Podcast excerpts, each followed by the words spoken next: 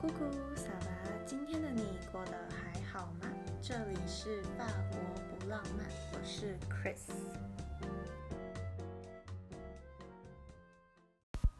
Hello，大家，我是 Chris。这集 Podcast 上新的时间应该会是快要除夕的时候了，在这里先祝大家虎年行大运啦！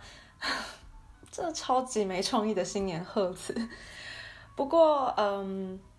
我觉得以我现在年纪，要祝大家红包拿好拿满，就是可能不太适合了。因为我从后台看，大部分的听众应该都呃大学毕业，然后正在职场中，可能都是发红包的角色了。不过今天的主题呢，跟农历新年没有什么太大的关联，这做主题会比较轻松一点。那我之前有跟大家提过，我自己本身。多半交流的就是法国人，就我处在法国的社交圈里面，呃，并不是说我在法国这边呢没有认识台湾人或华人，而是呃，真的不是完全我的主要接触的圈子。那我在生活中主要使用的语言也是呃法文，所以这也是为什么我录 podcast 主要就是训练我的中文，不要让中文退步。那呃。由于这样的因素呢，我身边的台湾朋友们常常都问我说：“那你都跟法国人聊什么啊？不会有聊不下去或是话题没有共同点的时候吗？”其实我有点觉得。我现在比较会跟台湾的朋友们会有这种问题，因为真的距离台湾太远，可能有些在时事上面并没办法完全跟上啊，等等的。那或者有一些台湾朋友就会受到一些媒体刻板印象塑造吧，就会觉得说，哎，法国人的圈子里面是不是就是非常浪漫的，坐在咖啡厅然后聊哲学，顺便就是吸一口烟这样？No，big no no，完全不是。所以呢，我决定开启这个单元，聊什么法国，主要是要跟大家分享我跟法国朋友们之间会谈论的一些我觉得蛮奇葩，然后有趣的话题，可能会颠覆大家对于哎，原来我跟法国人也可以谈论这种话题啊，就是呃，可能会让你觉得哎，这个话题有点奇怪，或者是说哎。我也会跟我台湾的朋友谈论这样的话题耶，原来跟法国人也可以谈这种话题，对，所以呢，呃，这个会是一系列，就是我如果因为我都会一直每天跟我的朋友聊天嘛，那如果我发现有什么很有趣的，我就会把它整理成一集，然后跟大家分享，整就是不是完全分享谈话内容，就是比较带有故事性的这样子，那就废话不多说，进入正题吧。前几周吧，我们这群朋友里最年长、最暖心又有歌剧女王气质的大姐大呢，这边叫她爱姐吧，回到她位在南席的奶奶家，然后就传了一段短片到我们的 Messenger 群组，马上引起一片哗然。为什么呢？因为爱姐奶奶家的浴室充满了镜子，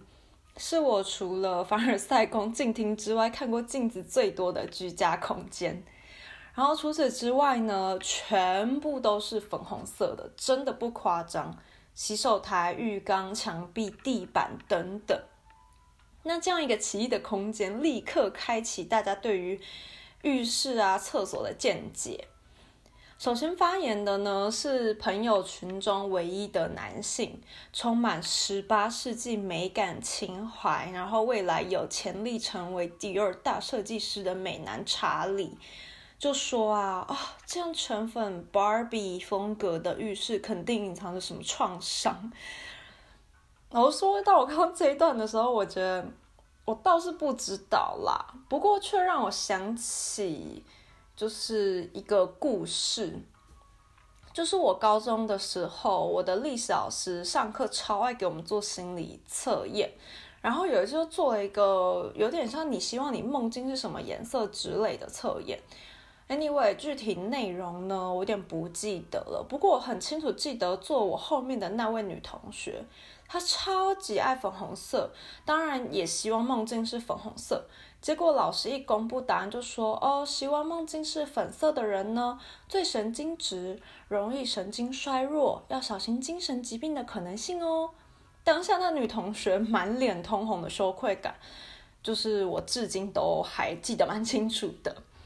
那拉回正题呢？其实我觉得我自己对色彩蛮敏感的。那其实我觉得确实粉色充斥的空间，或者是整体粉色的服装，会真的给人一种蛮神经质或呃敏感，或者是就是整个视觉上蛮躁动的感觉。我不知道大家有没有这样的觉得。Anyway 呢，另外一位朋友呢，他就是又说就说话了。他是我们群里面呢最优雅又带有一头浪漫卷发的丽丽。他就说他觉得浴缸，因为那个浴缸正前方有一面镜子，他就说有点让人不自在。这样，其实我也是疯狂认同，就是泡澡时会欣赏自己裸体的人，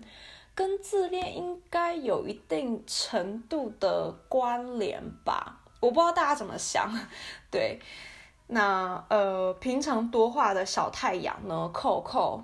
就没什么太多意见，所以我觉得嗯，蛮奇特的。不过我自己呢，就是借机提出我对法国浴室呃还有厕所格局配置的一些意见啦。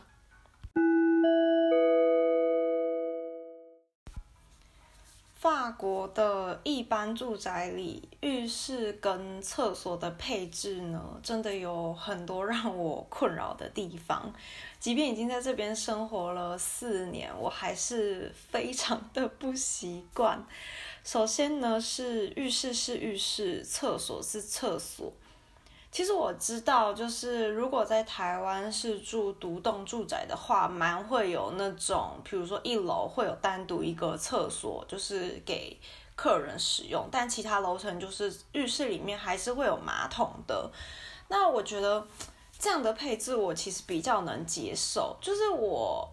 因为我其实，在跟我的法国朋友们谈到我的这个观点的时候，蛮多人是跟我说，哦，可是我不希望，我觉得浴室是很私密的空间，我不希望如果有客人来的时候，他要上厕所，必须要到我的浴室。所以其实我自己是觉得，我可以接受浴室是浴室，厕所是厕所这件事情，但是我觉得我希望浴室里面还是有马桶，这就是我专门的马桶。然后一般的厕所就是，如果在家用空间有人需要急需厕所的时候，还有一个备份，然后。主要是给呃，给就是嗯，怎么讲呃，客人使用对。那因为我觉得来过法国人应该都会知道，就是除了在巴黎或里昂这种大城市那种狭窄的 studio 小套房，或是那种酷学生公寓之外，多半的浴室里面是不会有马桶的。但我觉得这样的，我不知道。在法国生活的女性跟我会不会有同样的感觉？就是这样的设计，其实在生理期期间就是非常的不方便，尤其是如果当天的量真的蛮多的的时候，就会造成说，嗯，很难处理，然后就是会，我不知道怎么跟大家很明白的说，因为。呃，在台湾，各位就是，比如说，哦，你你上完厕所，然后那些血啊什么东西处理完，你就可以马上进淋浴间，就在旁边去，呃，就是可可以去直接做清洗，就是洗澡的部分。但在法国，就是你可能必须要先在那边厕所处理好之后。就是会有一段期间是很不舒适的，因为你可能就会觉得我不要浪费，不要换新的一个呃卫生棉，或者是可能你是使用棉条的人，那就是会变成说我必须要忍受那个中间很不舒服的那段时间，然后再从走一段路到浴室，然后我才把那个东西换下来。那我自己就觉得，其实根本就没有必要这种纠结的时期。如果在厕所里面就是有，呃，浴室里面就是有马桶的话，那就不会有这种纠结。对，但我觉得这就是一个很古某小细节部分啦。那我觉得再来第二点就是，呃，这点我觉得不是只有在住宅部分，我觉得整体的法国就是一个厕所很短缺的国家。如果来过法国旅游的人就会知道，在法国要找公厕是非常困难的事情。那基本上店家也不太会外借。那所以就会造成，尤其是夏天的时候，蛮常能在公园看到呃一般的人随地的呃尿尿，就不是只有男生，女生也会就在草丛里面。这点我觉得真的我没有要跟大家开玩笑，因为我们呃在欧洲的夏天就是白天很长，会一直到可能十一点才天黑。那其实大家就比较容易待在外面，而且天气又非常好。那，嗯，就是就会在公园野餐啊，吃东西啊，喝酒啊。然后尤其通常就是夏天比较大家会爱喝啤酒，那爱喝啤酒就会很想上厕所。那因为法国公厕不足的缘故呢，就会变成说大家会直接就地就在公园里面尿尿。很多人会觉得说，那可能只有男生吧，因为男生比较好处理。但我可以告诉你，就是不是这样的，就是法国的女性呢，也很常会随地的在呃路边，可能车子一挡，或者是 呃公园里面的草丛找个角落，就大家一起聚集去那边尿尿。这点真的让我觉得很。到现在我都还是不能接受。我觉得一个文明的，就大家所谓啊，西方世界就是比较文明啊，但其实就法国就是完全不文明。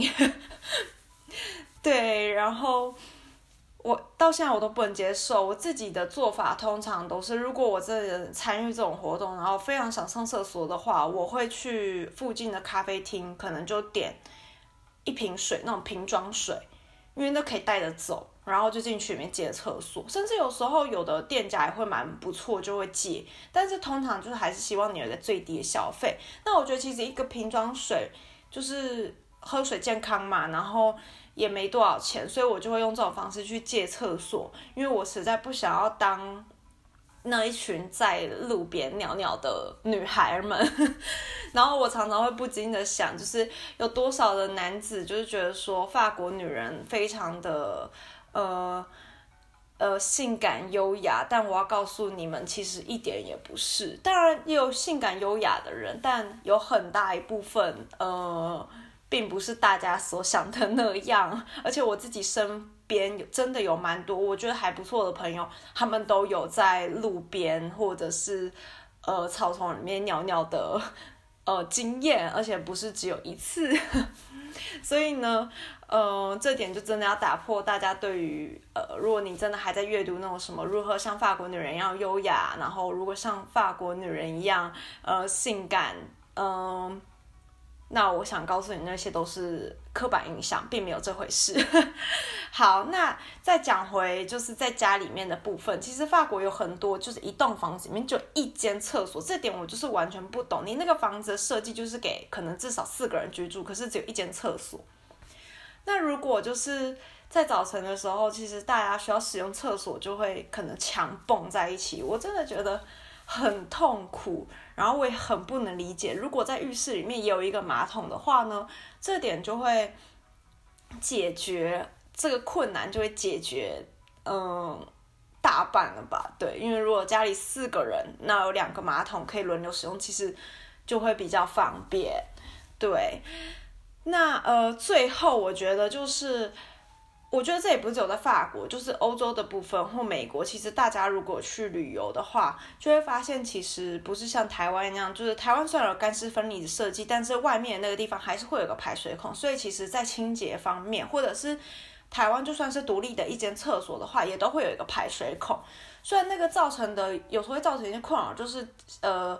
水管里面一些虫子会容易跑出来。但是现在有蛮多设计是可以把那个阻挡住的，所以我觉得这已经不是一个困扰。那因为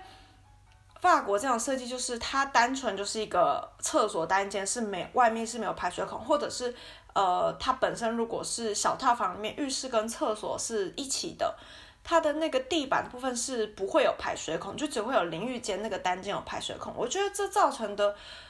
最大的麻烦就是没有办法很完整的清洁，比如说像马桶、厕所马桶的部分，你就必须真的是只能用手擦，你不能完全就是，比如说我用水直接冲，然后之后再把它擦干净。其实这点我有点不懂，因为像台湾，我觉得反而应该是要设计，就是没有那个排水孔，因为台湾其实很潮湿，然后超不容易干，所以其实你真的如果真的用力清洁的人，比较勤劳一点的人，可能就是会把它擦干，就是不会让它完成湿湿的。但是法国这边就是，其实你如果早上把它用湿湿的，其实你大概半天就干，因为这边真的超级干燥，所以我不懂为什么没有这样设计，所以每次在清洁上面，我都会觉得有一种。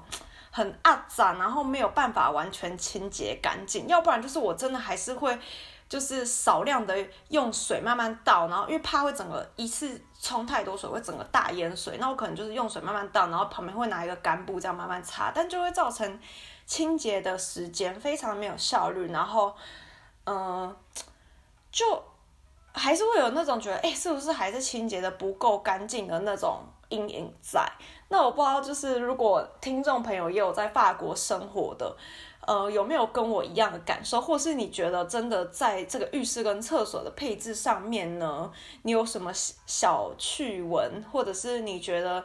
呃，你也觉得有困扰，那我没提到的，欢迎大家跟我说。那呃，如果你是在其他地方。呃，生活那我不知道大家有没有关注到各个地方厕所是不是跟台湾的有什么不太一样？但我自己个人呢，觉得还是很喜欢台湾厕所配置，还有包含台湾到哪里都有公厕，或者是嗯便利商店，就是会外借等等这种，让我真的觉得非常方便。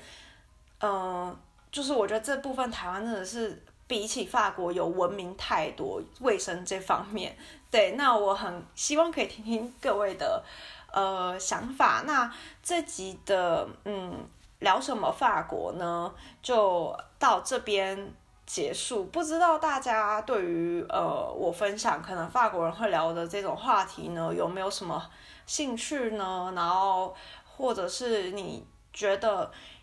呃，有什么对于法国很好奇，然后很想要听听我观点的，都欢迎到我的 IG 里面去追踪我的动态。虽然我没有很常发，但是偶尔我还是会更新一下这样子。那如果你有什么想对我说的话，也欢迎在那边留言。Apple Podcast 部分也五星按起来。哦，对了，我的 IG 是 P E N S E E D E K R I S。那我们下周见啦！